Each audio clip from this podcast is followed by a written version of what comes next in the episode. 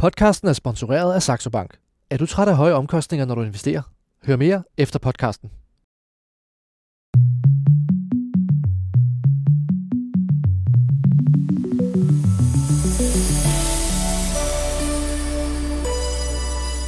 På tærsklen til sidste måned af året ligger det danske elite-aktier øh, i C25-indekset stort set fladt mål på kursafkast, og det på trods af et flot comeback i november.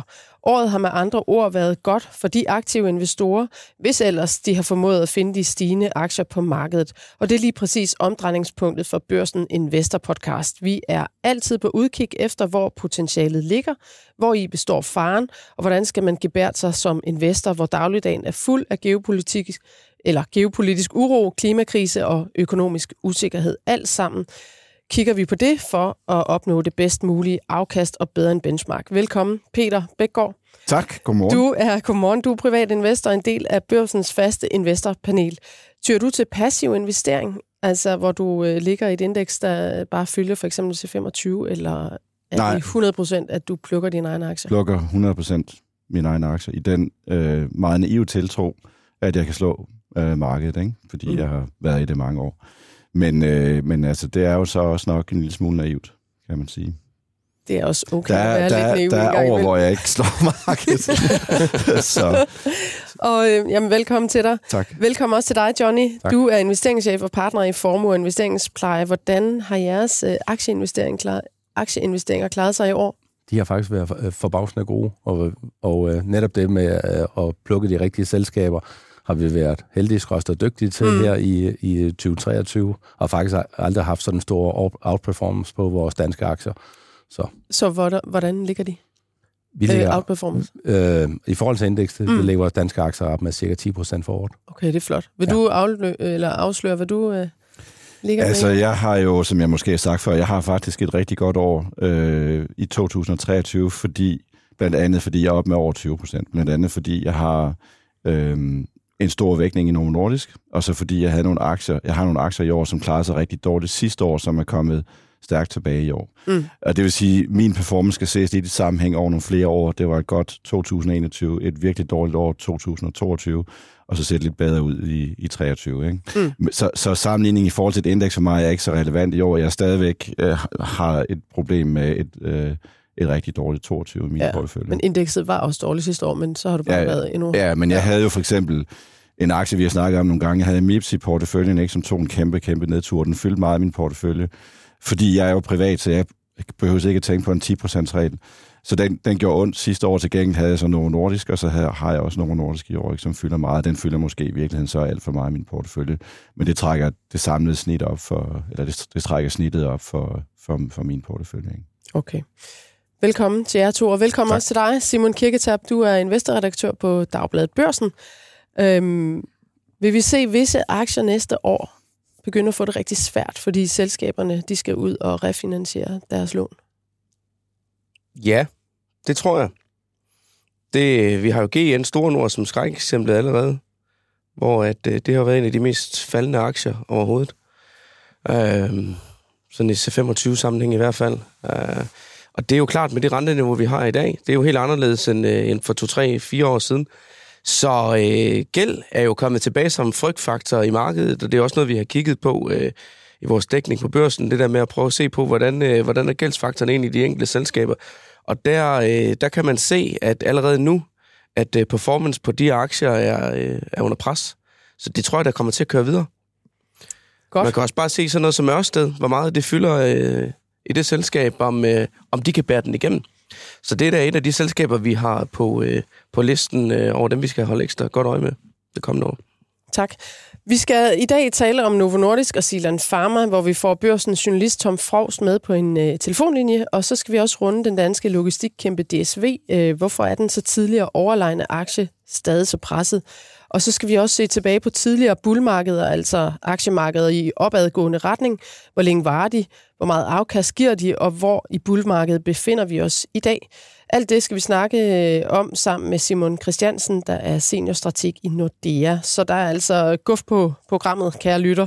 Mit navn er Gro Højer Tilst.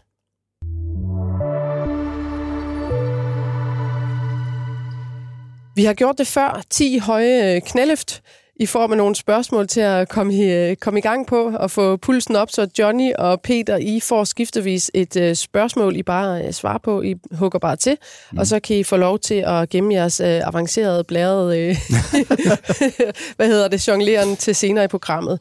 Og uh, det er som sagt spontane, men kvalificerede svar. Er I klar? Yes. Ja. Peter, Mm-hmm. Charlie Munger, han er død i en alder af 99 år. Uh, han var mangeårig partner og nær ven til investoren Warren Buffett og viceformand i Buffetts investeringsselskab Berkshire Hathaway. Mm-hmm.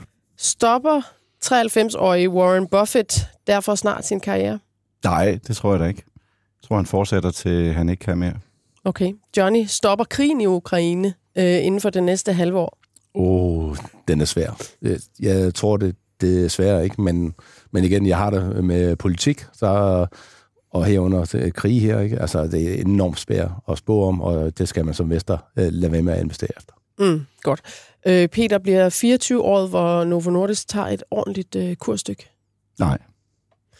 Johnny, et stort tema i hele 23 har været, om vi fik en recession, og om den kom som en blød eller en hård landing. Fortsætter den snak gennem hele 24? Måske ikke gennem hele 24, men ind i første halvår af 24, tror jeg. Okay. Peter, falder interessen for aktieinvesteringer yderligere i næste, eller til næste år i forhold til øh, obligationer? Nej, jeg tror tværtimod.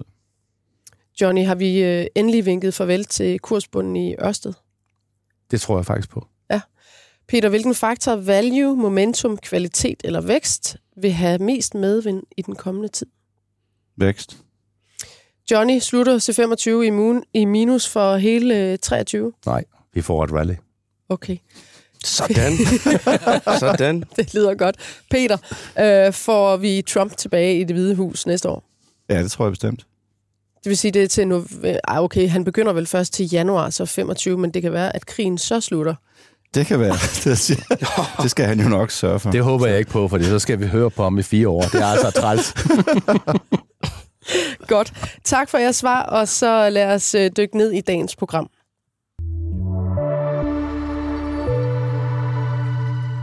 Danmarks stolthed, perlen i det danske aktiemarked Novo Nordisk, har ikke været specielt presset siden øh, slutningen af 2015, hvor aktien faktisk tabte lidt momentum og faldt med cirka 40 procent alene i kursafkast. Men fra bunden i slutningen af 16, der er aktien steget med over 500 procent alene i kursafkast. Årsagen er markedet for væksttabsmedicin, hvor, de danske, eller hvor det danske medicinalselskab sammen med den amerikanske konkurrent Eli Lilly er to spillere, som står foran et kæmpe markedspotentiale, hvor den største sten i skoen for at, at, at kunne mætte efterspørgselen, det er sådan set at bygge produktionsfaciliteter. Øh, fordi vi har to inkarnerede øh, Novo aktionær med i studiet i dag, så øh, vil det være en god anledning til at ringe til Tom Frogs, der dækker medicinalbranchen journalistisk for Dagbladet Børsen, og som gennem mange år derfor har fulgt Novo Nordisk. Tom, velkommen. Tak skal du have. Nu fik jeg sagt, at den største barriere for de to selskaber, det er at følge med efterspørgselen. Er det stadigvæk sådan, du oplever det? Ja, det er det. Altså, man kan jo se den vækst, Novo har skabt i år, og, og det baserer sig på, at de kun sælger medicin til lidt over en halv million mennesker i USA, og så, så Danmark, lidt i Danmark, Tyskland, England øh, og, og Norge. Og der er over 800 millioner, øh, der, der, der lever med svær overvægt på verdensplan, så, så der er nok at tage af for de to, så det, som nu er på markedet, Novo Nordisk og Lille. Så det handler simpelthen om, at den, der kan producere mest, sælger mest lige i øjeblikket. Ja.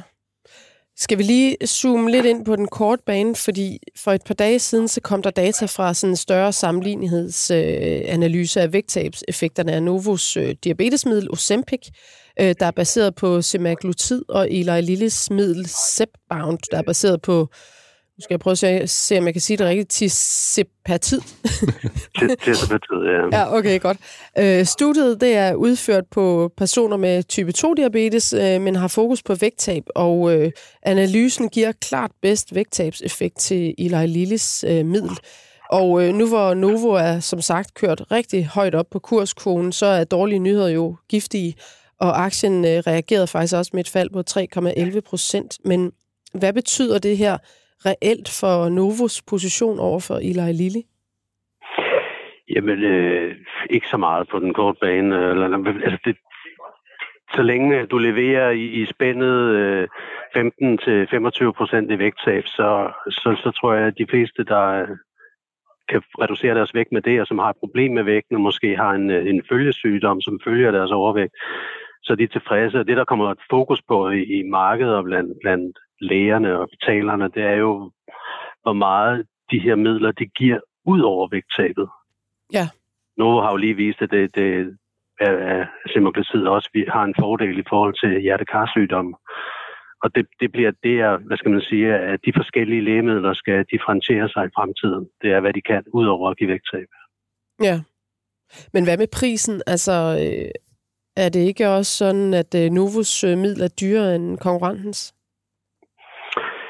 Der er måske lidt der, ja. Men de, altså i USA, som er den primære kampplads for de to, så øh, der er det jo listeprisen er et, men nettoprisen er noget andet, og de forhandler jo øh, rabatter i, i det skjulte med, med, med indkøberne derovre. Ja, der var også noget øh, i går med, at de havde nærmest givet en halvering, ikke? Øh, var det ikke sådan til staten jo, North Carolina? der var en stat, North Carolina, ja, der havde lagt øh, rabatpolitikken ud øh, offentligt, og det viser, at, at de vil få næsten øh, halv pris i 24 på, på lægemidlet. Ja.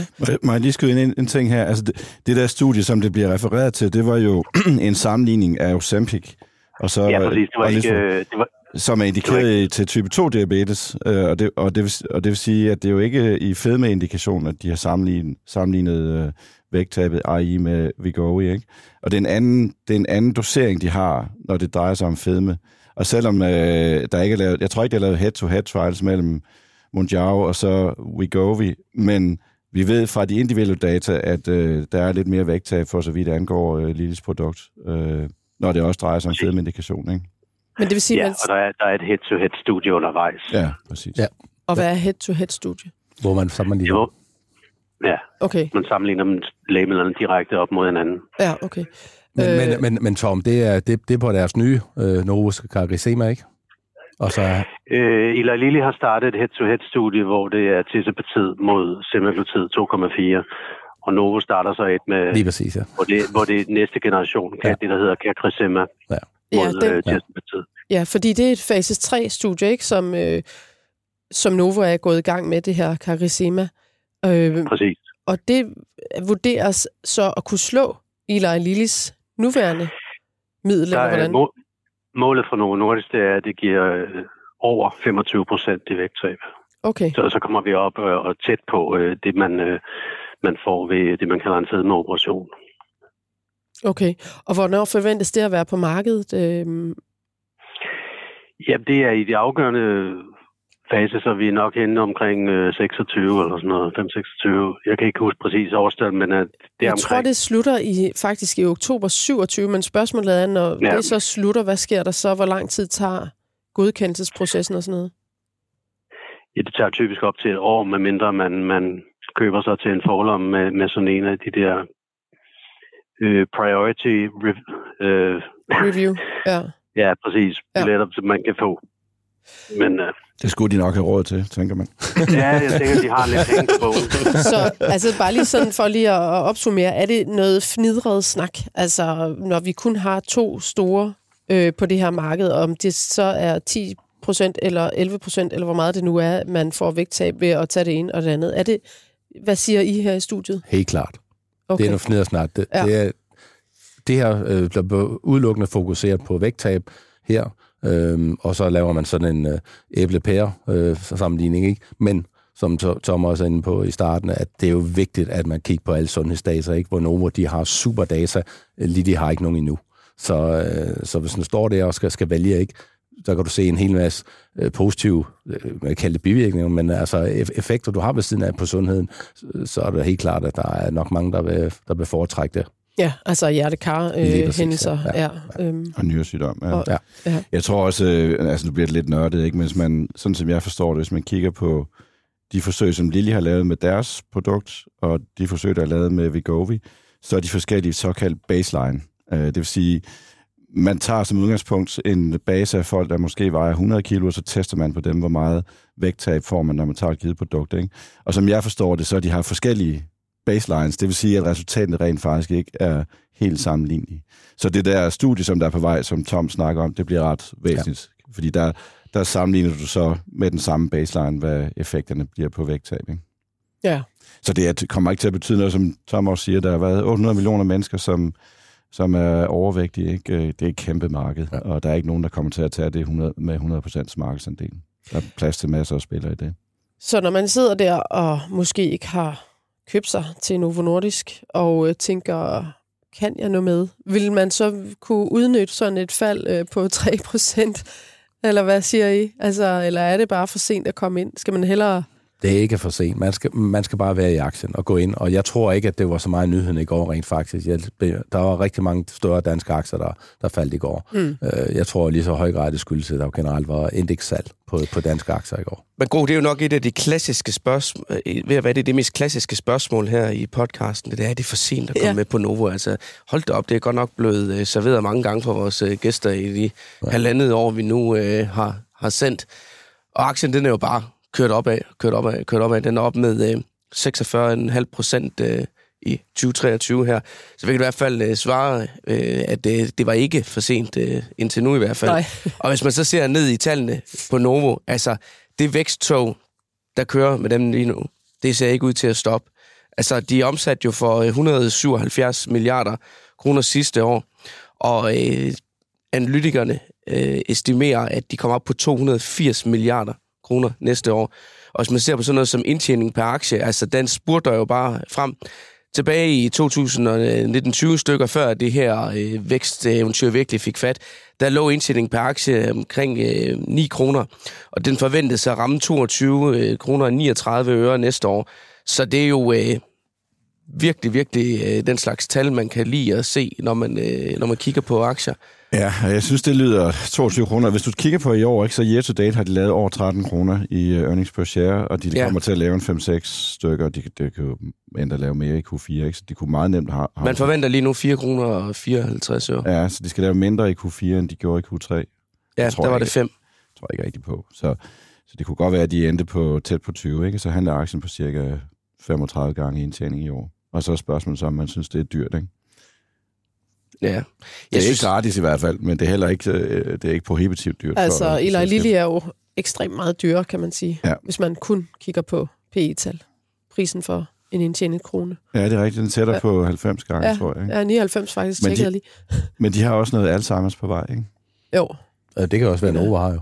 Det kan også godt så. Men jeg synes, det er sjovt at tænke tilbage på, øh, da I to deltog i det, vi kaldte investordysten i børsen mm. tilbage i 2016, hvor I var head-to-head mod hinanden og skulle gå ud og skabe mest mulig afkast ud af en halv million kroner hver. Jeg husker og, det tydeligt, det også. Ja, ja. ja, fordi øh, jeg tror jo nok, det var dig, der vandt, Peter. Og det gjorde du jo blandt andet, fordi at Johnny han lå meget, meget tungt i Novo Nordisk. Ja som jo bare hamrede nedad der. Det var lige præcis det var der, der, at den, den satte sig med 40 procent. Vi træder Og der kan jeg huske, vi havde diskussionerne dengang om et selskab, der omsat for 100 milliarder kroner dengang, om det overhovedet kunne blive større. Så det kunne ja, det. Ja, lige det kunne det. Godt.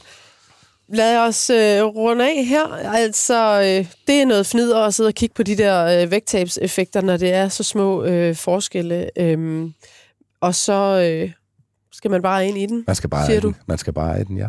Ja, godt.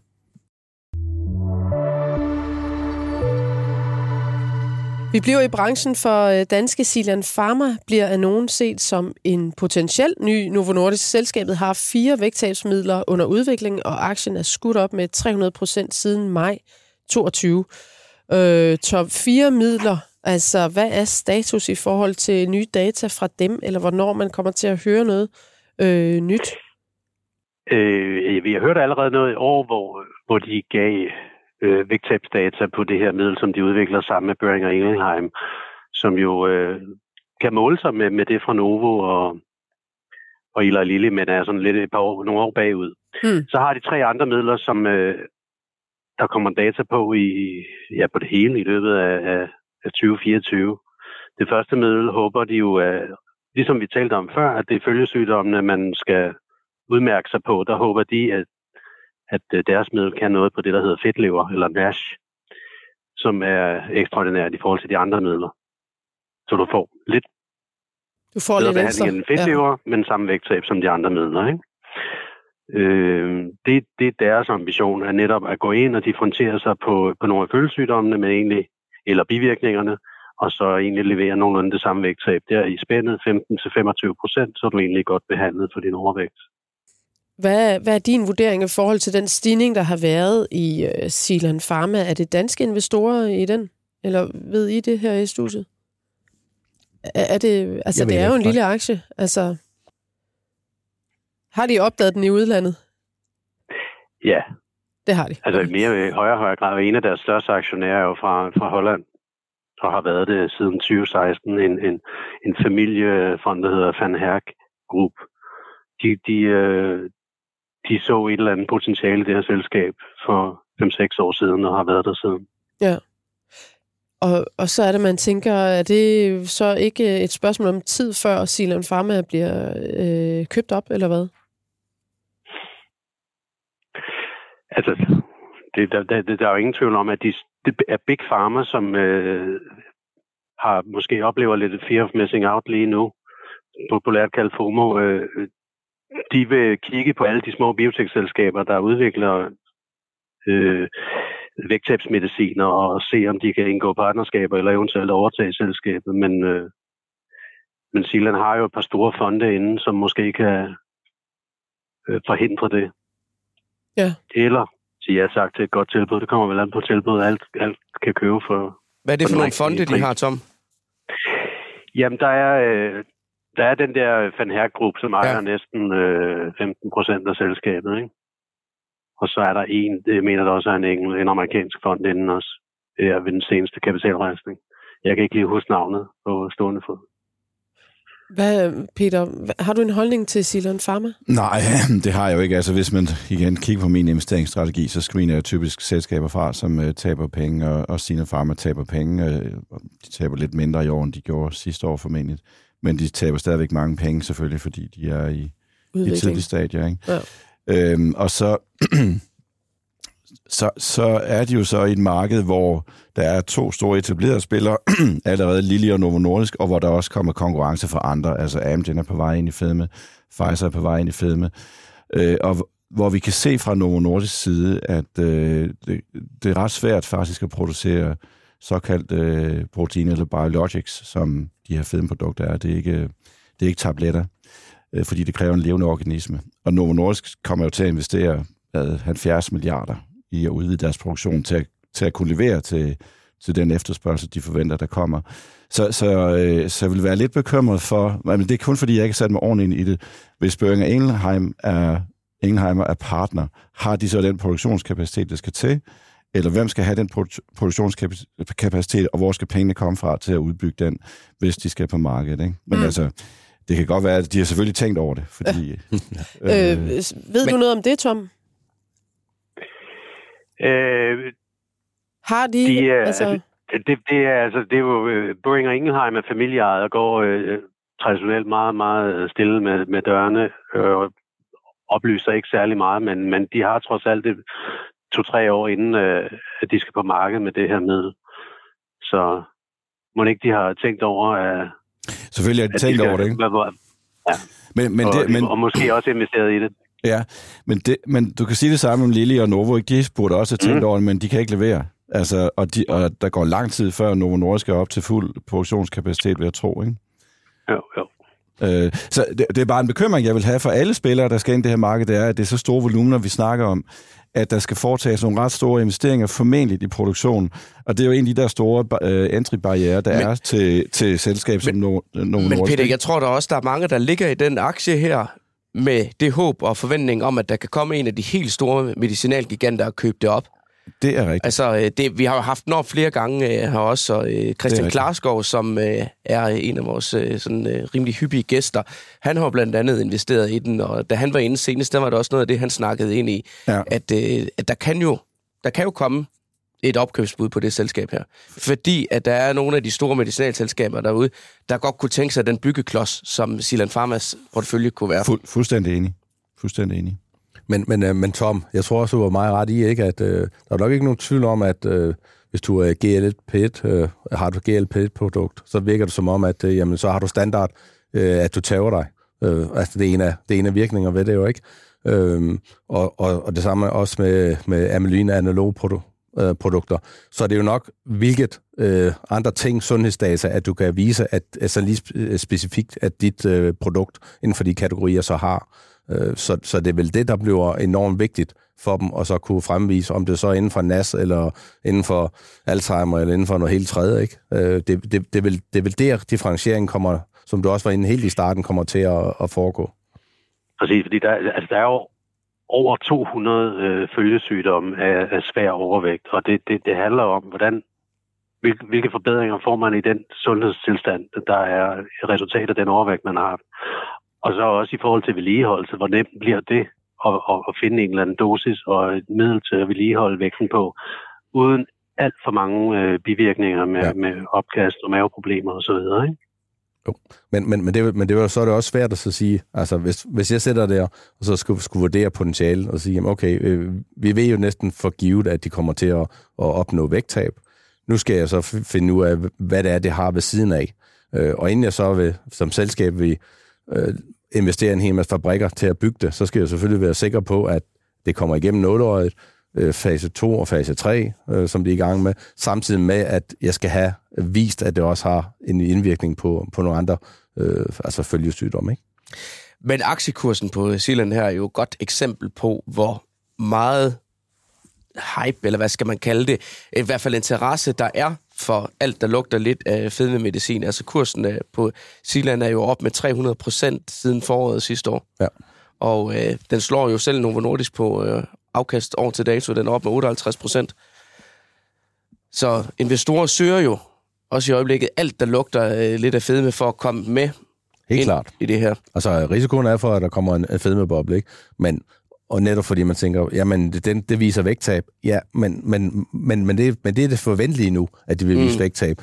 Det vigtige, det er at have sundhedsdata, og det er der, jeg ser som det enormt stærkt for Novo, at de har sat sig for længst på at få underbygget alle de her sundhedsdata ved, ved siden af. Og det er også derfor, jeg, jeg vil hellere købe nummer et for mig, som er klart Novo Nordisk, end jeg vil begynde at satse på, øh, på nogle af de andre, for så bliver det mere løgsaler, som Peter øh, var inde over. Men vurderer I, den er kørt for højt op på øh, håb om, at...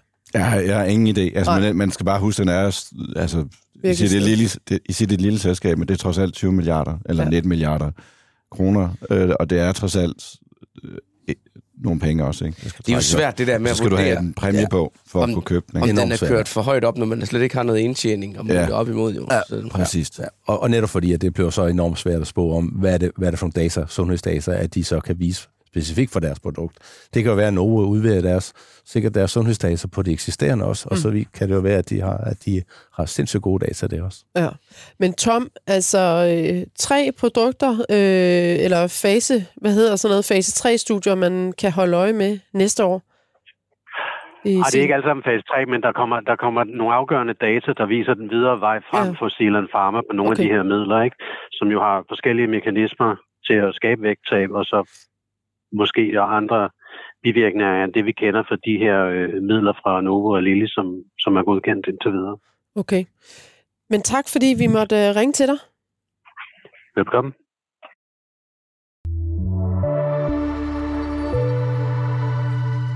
I mange år kunne man trygt placere sig i en aktie som DSV, og tryghed og aktier er svært at bringe i sammensætning, men altså DSV var i mange år historien om et selskab, der kunne opkøbe det ene selskab efter det andet og integrere det til perfektion. En øvelse langt fra alle selskaber mestre.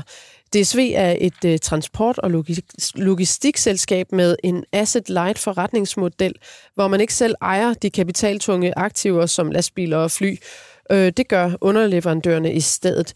Men øh, DSV's øh, opkøbssucces er i høj grad blevet tilskrevet den siddende, men snart afgående administrerende direktør Jens Bjørn Andersen, og han stopper med udgangen af september 24. Øh, så det, spor, det store spørgsmål er, om øh, DSV kan fortsætte de her perfekte opkøb og integrationen af selskaberne uden Jens Bjørn Andersen.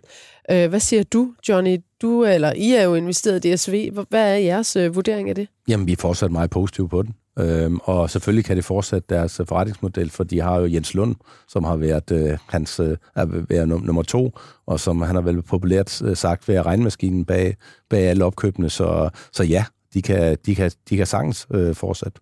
Okay, så det er et partnerskab mere Men end... det kræver Ja. ja. selvfølgelig, at den rigtige, det rigtige selskab dukker op til den rigtige pris, og det er nok det, de lider under i øjeblikket. Der er ikke blevet foretaget noget i et stykke tid. Om Jens Lund har jo ry for, at det, det er meget, øh, virkelig også har været meget ham, der har været ude og presse de her synergier ud. Så jeg synes sådan lidt i indgangen her, der får vi det lidt til at lyde, ligesom om der er gået grus i det her opkøbsmaskineri i DSV, og de har, har lavet nogle fejltrin. Det har de overhovedet ikke gjort Nej, endnu, det har de i ikke hvert gjort. fald. Det går bare lidt langsomt, Øh, ikke? Vi sidder og venter, gør vi ikke? Jo, jo, men, men, men det, har, øh, det har der også været interviews i børsen om, at øh, de arbejder på at finde det næste, øh, men de skal finde det rigtige, og markedet lige nu er i opbrud, fordi at øh, de kommer ud af en konjunkturcyklus, hvor at øh, de, hvor at der har været en enorm høj indtjening i hele branchen på grund af de her øh, propper, der har været i, øh, i logistikken på global plan efter øh, Corona. coronaens indvirkninger. Og det gør jo så, at når indtjeningen boomer, så bliver det enormt dyrt at købe op, hvis man sidder og kigger på de øh, multipler, man øh, skal regne det hjem til der, til at nu kommer de ind i en anden cyklus, som gør, at priserne kommer ned. Så det er jo et bedre marked for dem at købe op i nu, end det var for et-to år siden. Så øh, det kan jo godt være, at de, de sidder på spring til et eller andet. Men jeg synes jo, det er jo lidt sjovt at have dig igen øh, herinde i studiet, Johnny, fordi sidst du var herinde, ja. Der var du også meget, meget positiv på, øh, på DSV. Og du sagde endda sådan på vej ud af studiet øh, til, til mig og Peter, at nu måtte vi da nok hellere få den købt op til vores øh, All-Star-portefølje som et bud der. Og så skete der jo simpelthen det, at aktiekursen den røg jo lige fra omkring 1300 ned under kurs 1000 umiddelbart efter. Helt fantastisk så, timing, ja. Så det var godt, vi ikke fulgte dit, øh, ja. Dit tip der i hvert fald. Ja. Men det var jo så det her, det her store projekt, de kom på banen med i Saudi-Arabien. Ja.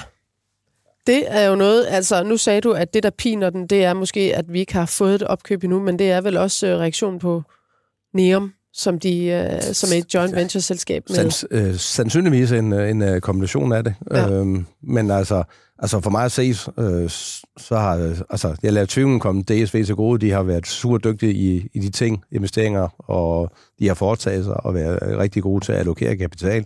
Så øh, øh, ikke i tvivl om, at de har tænkt sig om der. Øhm, der er måske nogle af investorerne, som er lidt omkring Saudi-Arabien og siger, kan man, kan man ikke, ikke? Men, men altså, øh, de er jo ikke på nogen blacklist, Saudi-Arabien, så i min, øh, altså i min optik er det en, er det en, øh, over, en overreaktion her. Ja, men hvad med i forhold til de opgaver, de får i det her joint venture-selskab? Altså går det ikke ud over deres øh, nuværende kernekompetencer? Øh, det, altså, det går altså ikke. det bliver lidt mere entreprenøragtigt, gør det ikke det? Øh, altså, øh, jeg går ud fra, som sagt, at de har, at de har, at de har tænkt sig godt om, øhm, og, og de må også have, have, kunne regne hjem, ikke? fordi at, uh, Jens Lund var ude og sige, at altså, vi forventer der at få en røg på mere end 20 procent på investeringerne. Mm. Ikke? Så, øh, Ja, det er da noget, man normalvis ja. godt kan lide at høre. Det kan man. Præcis. Ja. Men, Er det- men det er jo en anden måde at gå til markedet, eller en anden type projekt, end øh, når de laver store opkøb. Og det tror jeg, at øh, det er i hvert fald noget, markedet øh, skulle fordøje, og også noget, som der var brug for, at der blev kommunikeret på en anden måde, end hvis det nu bare havde været et øh, traditionelt øh, stort opkøb, de havde været ude at lave. Man så jo også, at de var jo nødt til at indkalde til det ja. her hastemøde, efter de havde været ude og, og, og melde ud, og aktiekursen droppet, hvor at, øh, de så inviterede mere end 100 internationale investorer ind, tror jeg, til ligesom at få en briefing på, hvad er det her præcist? Hvad går det projekt ud på? Hvor, hvor skal den ryg på, på 20 procent komme fra? Ja. Og det er jo lidt uvandt øh, for DSV, og sådan skal ud og kommunikere ekstra om, hvad er det egentlig, vi, vi gør. Ja, men, men, men de har nok undervurderet altså, øh, re, den reaktion, der kom, som du øh, som I var inde på det også, ikke? Kan man ikke sige, altså fordi øh, tendensen går vel mod, at flere, eller det gør den, at flere investorer begynder at bruge ESG i deres øh, analyse- og investeringsarbejde. Altså det her med, at de analyserer selskaberne både ud fra sådan, hvad hedder det, øh, miljøforhold, sociale forhold og ledelsesmæssige forhold, Ja. og det vil måske gøre, at øh, DSV bare ikke kan komme ned i porteføljen. Øh, nej, det, altså, øh, du kan jo sørge for, at, de, at du stiller nogle krav til de investeringer, som, øh, som, som du foretager som, øh, som øh, selskab. Ikke? Og, øh, og den måde, man får en bedre verden på, det er jo ikke ved at blacklist øh, alle dem, som ikke har en AAA ESG-rating. Det er jo ved, at man får en incitament til, at, at, at de andre selskaber, de, øh, hvad er det nu, de tænker i mere bæredygtige baner. Og her der har du kommet mulighed for aktivt rent faktisk at kunne, at kunne påvirke nogle af øh, processerne. Øh, Ørsted var jo øh, en mega sort aktie, skulle man så øh, fuldstændig blacklist den? Øh, allerede dengang de sagde, at de, de var på vej mod en transformation. Det... Nå, nej, det er mere det der med at kigge på muligheder og, og hvad hedder det, risici, ikke? Altså, det kan jo godt være, at man fornemmer, at DSV vil være en, en stor risiko at tage med øh, på grund af de her arbejdsforhold og menneskerettighedsforhold, der vil komme ud af det projekt, de har, eller vil få i Saudi-Arabien. Men, det var mere men, det, jeg tænkte. Ja, men helt enig, men, men det er jo de, de ting, at DSV kommer til at arbejde med. Ja. Øh, og, og, og det har de jo uden tvivl også tænkt, os, tænkt over. Ja, selvom de sagde, at det kom bag på dem, reaktionen. Ja, ja, ja. altså ja. En, en investorernes reaktion kom tilbage på, men jeg er ikke i tvivl om, at de har haft tænkt på, hvordan de skal gribe sengen af. De, de skal jo ikke have et VM i Katar igen, Nej. altså pro, øh, projekt lignende, ikke? Øh, slet ikke. Altså, de kommer, de kommer til at stille nogle krav til, til deres underleverandører dernede også. Men et eller andet sted kan man jo godt forstå, at det kommer bag på dem, fordi det er jo ikke sådan, at det bare sådan er helt nyt, at nu er DSV aktive i... Øh i den region, ja. Mellemøsten. Altså, de har jo lavet et kæmpe opkøb dernede tidligere, hvor de købte Agility, som er et Kuwait-baseret selskab. Ja. Så det er jo ikke sådan, at at det fra den ene dag til den anden, at øh, hov, nu går de ind i, øh, nu går de ind i Mellemøsten, og, og, øh, og der er selvfølgelig nogle andre måder at, at, at arbejde på dernede, og det er de jo vant til at håndtere. Men det er jo lidt ligesom om, at det havde investorerne måske egentlig glemt, at de allerede var aktive i den region. Ja, helt enig. Så i forhold til DSV, I er stadigvæk øh, glade for, at den ja, holder fast, absolut. venter på, øh, hvornår der kommer et opkøb? Altså, øh, altså jeg har fuld tillid til, at det, det kommer først, øh, når, øh, når tallene stemmer for Jens Lund, og, og, og, det er, og, og sådan skal det også være. Altså, vi er jo mega Øh, altså, altså, investorer, vi er jo mega øh, utålmodige, ikke? men det der, skal, det, der kræves for, at de kan lave en god forretning, det er, at det, at det er tålmodighed. Men det her er jo også beviset på, at selv de største aktiedarlings, der kan altså komme grus i maskineriet. Lidt af det, vi talte om tidligere, dengang Novo droppede 40 procent. Ja. Ja. Nu har vi DSV, der er droppet 30 procent fra, fra toppen øh, tidligere i år, og det er jo meget, meget uvandt. Ja. Meget, meget uvandt. Vi skal jo også bare lige huske på, altså, at der er andre forhold end det, end det joint venture nede i Saudi-Arabien. Ikke? At, at, øh, at hvis man kigger på indtjeningen, som, Nemlig. Så, som jo falder selvfølgelig, som falder i år, og som øh, det er svært at sige for mig, om indtjeningen i DSV bliver højere i 24, end den gør i 23. Og når det er sådan, at du har voksne indtjening, så er der en anden måde at kigge på aktien på, når der er sådan, en indtjening falder. Fordi så er den svær at værdisætte, fordi du måske ikke har øh, visibility tre år ud, altså hvor kommer indtjeningen til at ligge, ikke? Mm. Øh, så så, så det er, den er jo cyklisk i natur, øh, den forretning, de er i, en lille smule i hvert fald, ikke? Så, så jeg er helt enig med, når opkøbene, når opkøbet, de store opkøb kommer, så, så kommer aktien til at stige på det, vil jeg tro. Øh, men, men i mellemtiden, så skal man lige vente, afvente og se, hvad måske, hvad der, og det kan man, man kan sagtens eje aktien, fordi det er et fantastisk selskab, hvad, hvad der kommer til at ske med indtjeningen. Jeg kan lige indskyde, at øh, det er du i hvert fald ikke enig om, det der har svært ved at se, om de kommer til at tjene mere i 24 end i 23, fordi øh, aktieanalytikernes estimater, de siger en indtjening per aktie på 58 kroner og 25 øre i 23, og 58 kroner og 22 øre i 24. Nå, hold da op. Så det ligger ekstremt tæt, ekstremt tæt. Og omsætningsmæssigt, der forventer man, at de lander på 154 milliarder øh, kroner i år, og 154,1 næste okay. år. Så det, det er meget, meget fladt. Og de kommer så, øh, de kommer så fra at have omsat for 235,7 milliarder sidste år. Præcis. Så det siger lidt om, at øh, indtjeningen, den... Øh, Selvfølgelig også fra covid, ikke? De var covid ja. ja, det var øh, efterdønninger der. På den måde, der ligner det lidt det, man har set i Mærsk jo. Ja. Nå, men det er også som, du starter med at spørge, øh, kommer, skal vi stadigvæk snakke øh, recession eller ej mm. i 24? Øh, ja, det ja. tror jeg på i den første halvår i hvert fald. Det samme siger analytikerne også. De er også mega forvirret. Skal vi have en slowdown? Skal vi ikke have nogen slowdown? Øh, hvor lander vi? Altså, udfaldsrummene er bare blevet større her på den korte bane, og det er også det, vi ser på analytikerne. Mm. Så hjem og lave øh, hjemmearbejde på DSV i forhold til, hvis man skal have noget cyklisk øh, bare, i. Man skal, man, man skal bare eje den på sigt også.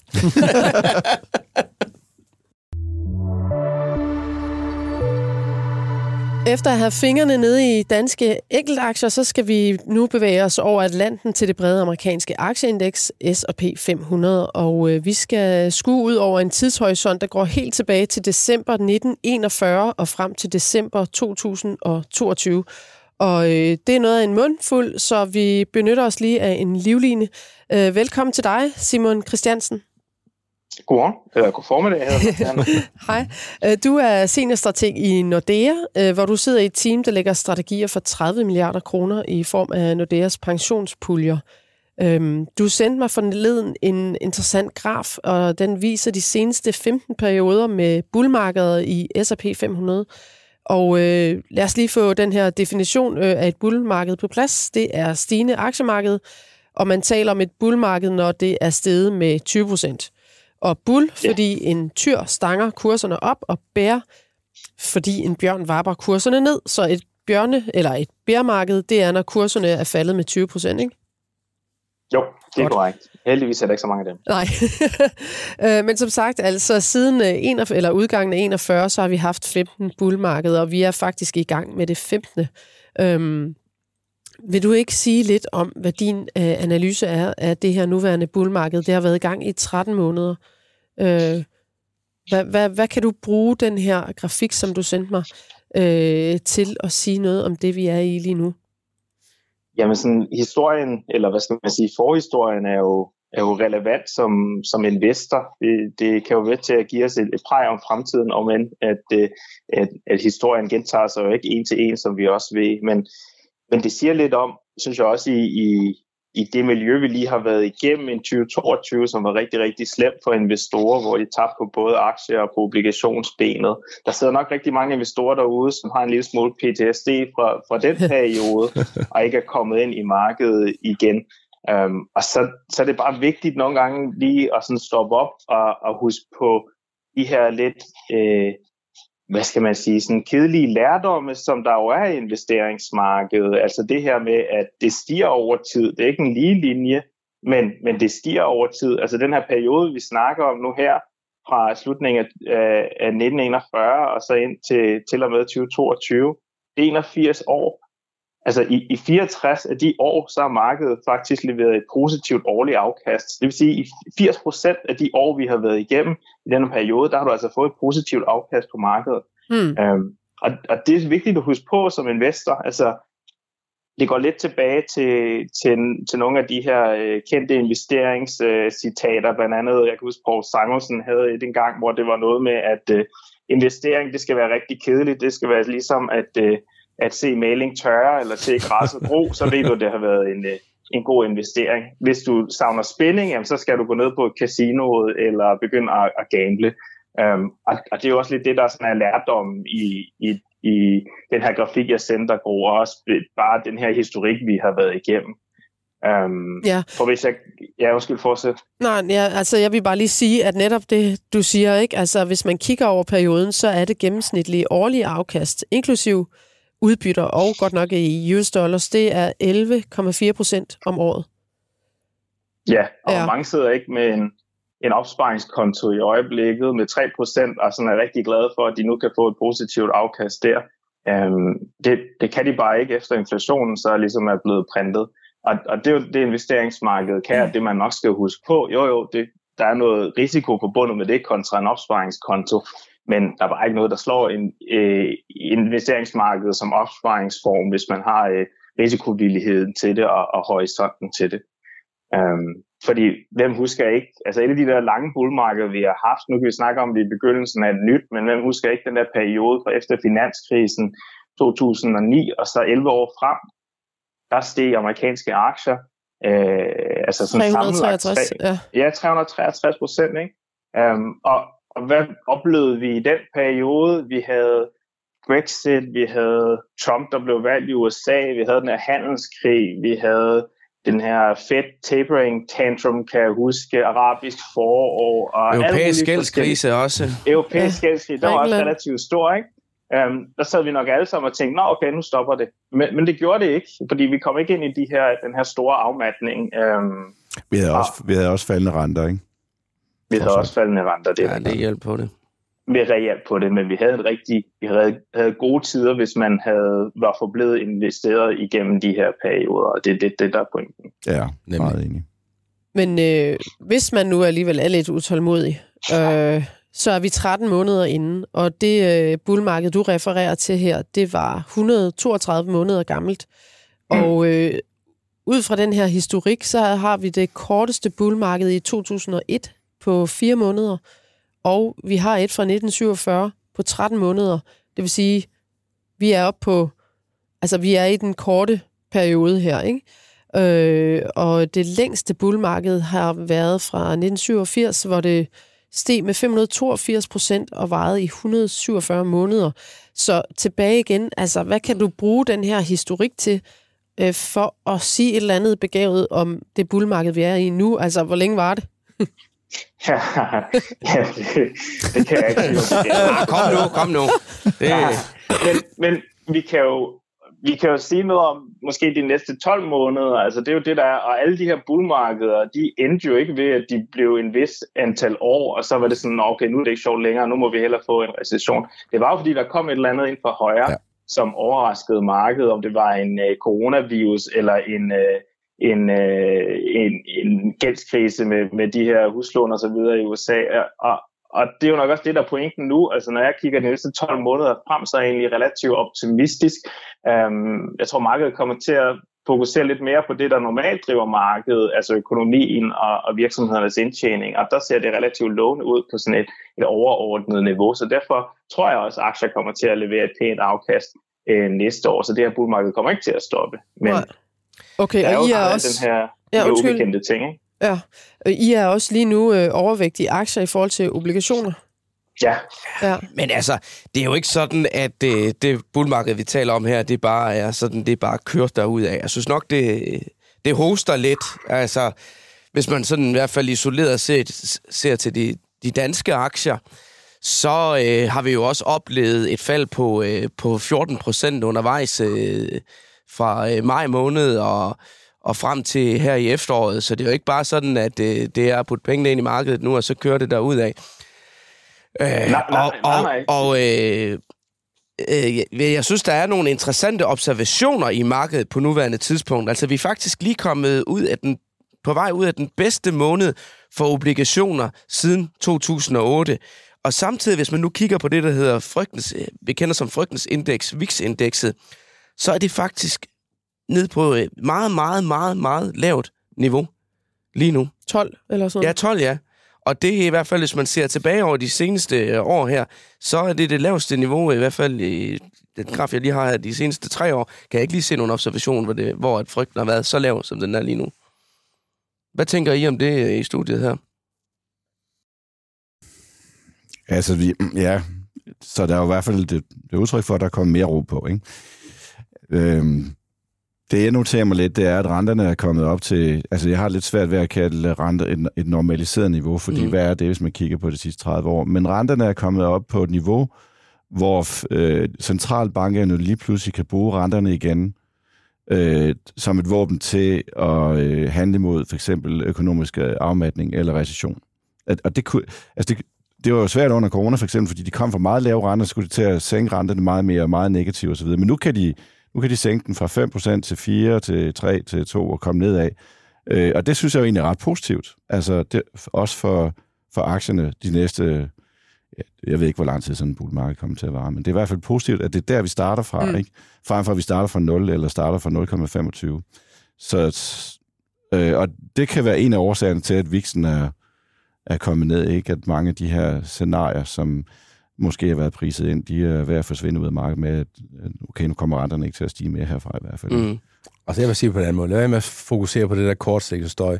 Fuldstændig, eller ligesom Ja. Simon siger, det er bliv, bliv i markedet, og så øh, kig på det. Altså, øh, vi kan sige omkring renteniveauet, ja, men øh, den, det gennemsnit afkast, som Simon lige har vist her, det er jo også, også i perioder med tårnhøje renter, og selvfølgelig også med nogle lave renter, men, og, og de er jo rekordlave renter. Vi, vi er bare kommet tilbage til et lidt mere sundere niveau, øh, men min egen sådan holdning, det er, at vi gik fra, for nogle år siden, der var den almene holdning, det var, at vi skulle aldrig nogensinde have inflation, og renterne, de skulle forblive lave i, øh, i altid. Så kom her for måske øh, for kort tid siden, der var en modsat situation. Inflationen, den er bare totalt stikket, den kommer aldrig rigtig Mm. igen, og det her, det er øh, higher for, for, for always nærmest, ikke? Øh, Ja. nu, nu, nu begynder vi faktisk at se nogle inflationsstaser, som et par gange begynder at overrejse, øh, overrejse til den pænt positive side. Så nu får vi måske en mere normaliseret rentedannelse, mere enig med Peter. Hvor, hvor, hvor ligger et øh, normaliseret renteniveau? Forhåbentlig ikke øh, nede omkring de negative renter, det håber vi ikke på, men måske en smule lavere, end vi ligger nu, og det vil være hammerende sundt at se det historiske perspektiv, så er det stadigvæk historisk øh, lave renter. Ja. Bullmarkedet, de bliver jo bygget på skepsis og dør Lige præcis. på eufori. Og vi er ikke euforiske nu. Nej, det må man sige. Der er Så, så, vi er øh, langt fra. Så Simon, øh, den der grafik der, der kan man jo bare konkludere, at på tværs af krige, kriser og geopolitisk uro, så er aktier altså steget øh, på lang sigt. Ja, og er det, er det ikke en, øh, en ret opløftende Jo. Jo, men- observation, kan man men sige, for en Det er stor... det. Men det er virkelig også børnelærdom for folk, der vil gå ind i aktiemarkedet. Altså, på lang sigt, lige så simpelt som det lyder, der er der en opadgående trend i markedet, og det handler jo bare om at bide sig fast. Investere kontinuerligt, putte flere penge ind. Så med mindre at øh, verden den går under, så øh, skulle man jo gerne vinde på sigt, hvis man sørger for at have den rigtige spredning. Nej, jeg vil, jeg, vil, ikke, jeg vil ikke sige vinde, for det er, så er det som om Ja. det er et spil. Det er ikke et spil, det er, at man tjener på sigt. Enig. Ja. Undskyld Simon, hvad skulle du sige?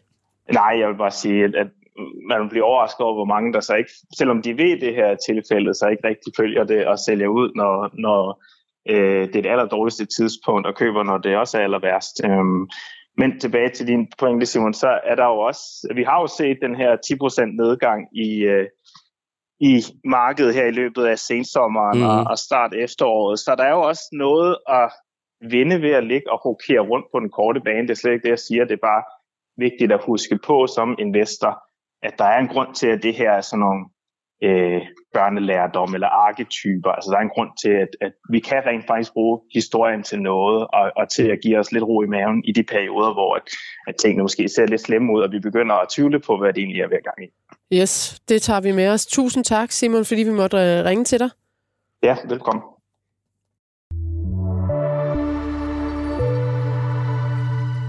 Så skal vi kigge på vores aktier i porteføljen, Simon. Ja. Øh, 600 kroner blev stillet til rådighed. 600 af- kroner? Ah, nej, 600.000.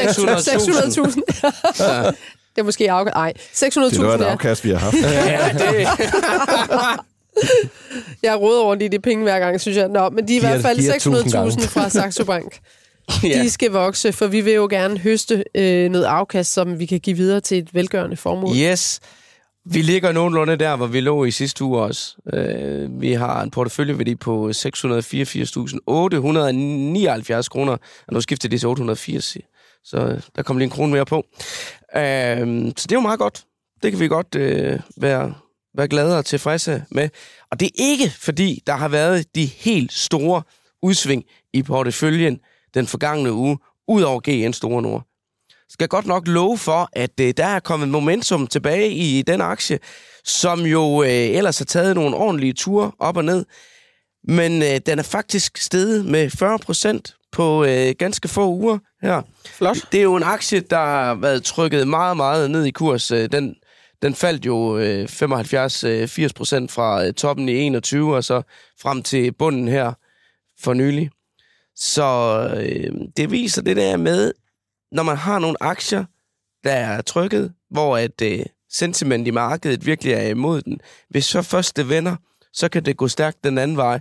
Og det er jo ikke fordi, at GN er kommet ud med nogle helt vilde, overraskende meldinger, eller et regnskab, som bare viste, at tingene var på vej tilbage til, til øh, at gå i himlen. Men, men de kom med et kvartalsregnskab, som var fornuftigt og som viser, at de er på rette vej, og de er jo i gang med at restrukturere deres øh, gæld og øh, få gearingen ned. Og det har åbenbart været nok til, at investorerne har taget den til noget. Ja. Vi talte jo også om den i sidste uge, da du var herinde også, Peter. Det, øh, jeg ved ikke... Øh, Renterne er også kommet ned. ja, De er faktisk kommet pænt ned, ikke? Altså, det er også... øh, Det, det, det er også Det det, er det, også er, noget. de får, de Ja, får med fra, ikke? Så. Nu fik jeg slet ikke sagt, men øh, Silan Pharma, øh, der går lidt rygter om, at Silan Pharma øh, er på vej ind i C25. ja, Derimod ryger FLS midt ud. ja, den har vi Og den altså har vi jo så porteføljen, i porteføljen. Er Ja. det noget, man skal være bekymret for? Vi, er, altså, vi har, vi har, vi har FLS midt i porteføljen, Ja. og vi har tænkt os at beholde den. Er I ikke Men- bekymret? Nej, det er vi ikke. øh, men, men hvis man kigger på det, og hvis man er meget kortsigtet, som, som I er i, i den her portefølje, så, så kan det jo godt være, at det kan have en effekt. Det, øh, det skal jeg ikke spå om. Vice versa. Vi har da haft bare grejer igennem hele perioden nu. Ja, ja. Nå, men GN var nede i kurs 111 øh, 23. oktober, kan jeg se, og nu ligger den i øh, 158. Så øh, det ja, siger... det, øh, det betyder noget. Ja, Det er men noget. hvis man så til gengæld kigger tilbage til, til øh, sommeren 21, så ligger vi sådan i underkanten af 600, 579 eller sådan noget, kan jeg se. Den har været oppe i, så det er jo... Stadig Den, den, den seneste optur er, er kun en lille krydsning på, øh, på overfladen, sådan når man ser på, på grafen på lang sigt. Men vi er Det- så op med cirka 14 procent i år, og hvis vi får et lille Santa Claus rally, Ja, det har du jo lovet os. Jamen altså, jeg, altså, jeg tror, man, øh, altså, man er for negativ på øh, de her på inflationsforventninger med, at man, man, siger, man går over et andet hjørne og siger, at de, de, øh, de forbliver ekstremt streaky, at de kommer ikke. Men jeg synes, at, at her på de sidste par gange, vi får inflationstal, så er det overrasket positivt, og det tyder der på, at tendensen den øh, fortsætter resten af året. Og så tror jeg, at der er en del af de professionelle investorer, har vi kunne se, de har ligget undervægt af aktier, den har de så fået lukket nu, øh, netop fordi de har frygtet, at vi skal have det bedste øh, 2023 havde det spurgt som bond, eller, uh, year of the bond, fordi at renterne skulle ned, for vi skulle have en recession, og så derefter, når recessionen kom, så var uh, renterne torden ned, så kunne vi sælge obligationerne, og, og så kunne vi købe aktierne billigt. Uh, der kom ikke nogen recession, uh, så, uh, så man har været nødt til at lukke sin undervægt nu, uh, men hvis renterne fortsætter ned, som det tyder på nu, øh, samt, øh, samtidig med, at økonomierne de klarer sig fornuftigt, jamen så vil du også se, at det, det er flere penge flyver over i aktiemarkedet. Mm.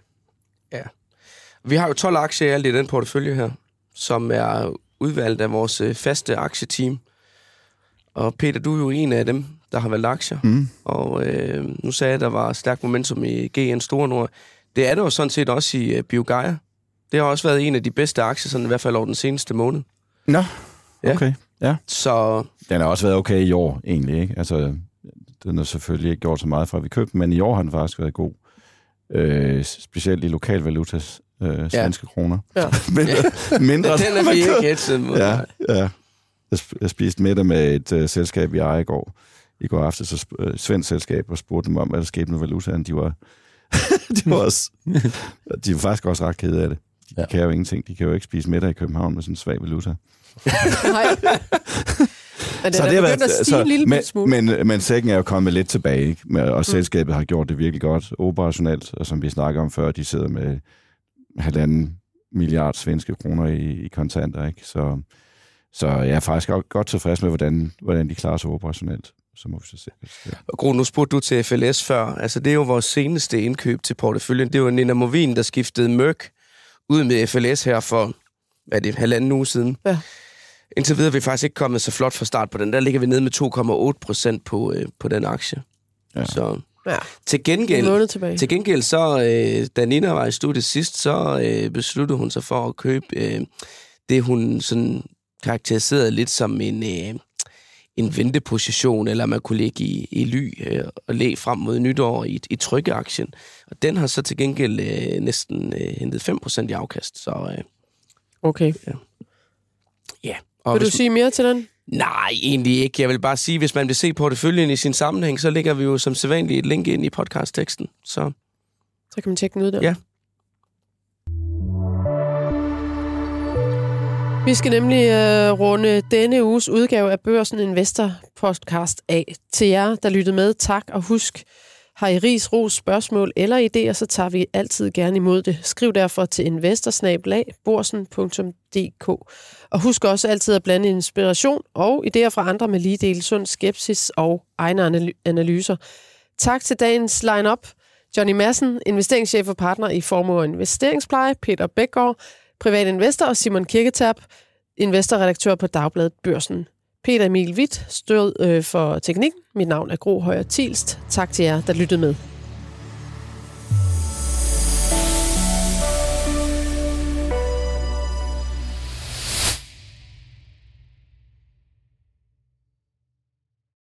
Podcasten var sponsoreret af Saxo Bank. Med vores nye lave priser kan du blandt andet investere i dine danske og nordiske favoritaktier for kun 10 kroner i minimumskortage. Opret en gratis investeringskonto på saxobank.dk og kom godt fra start allerede i dag.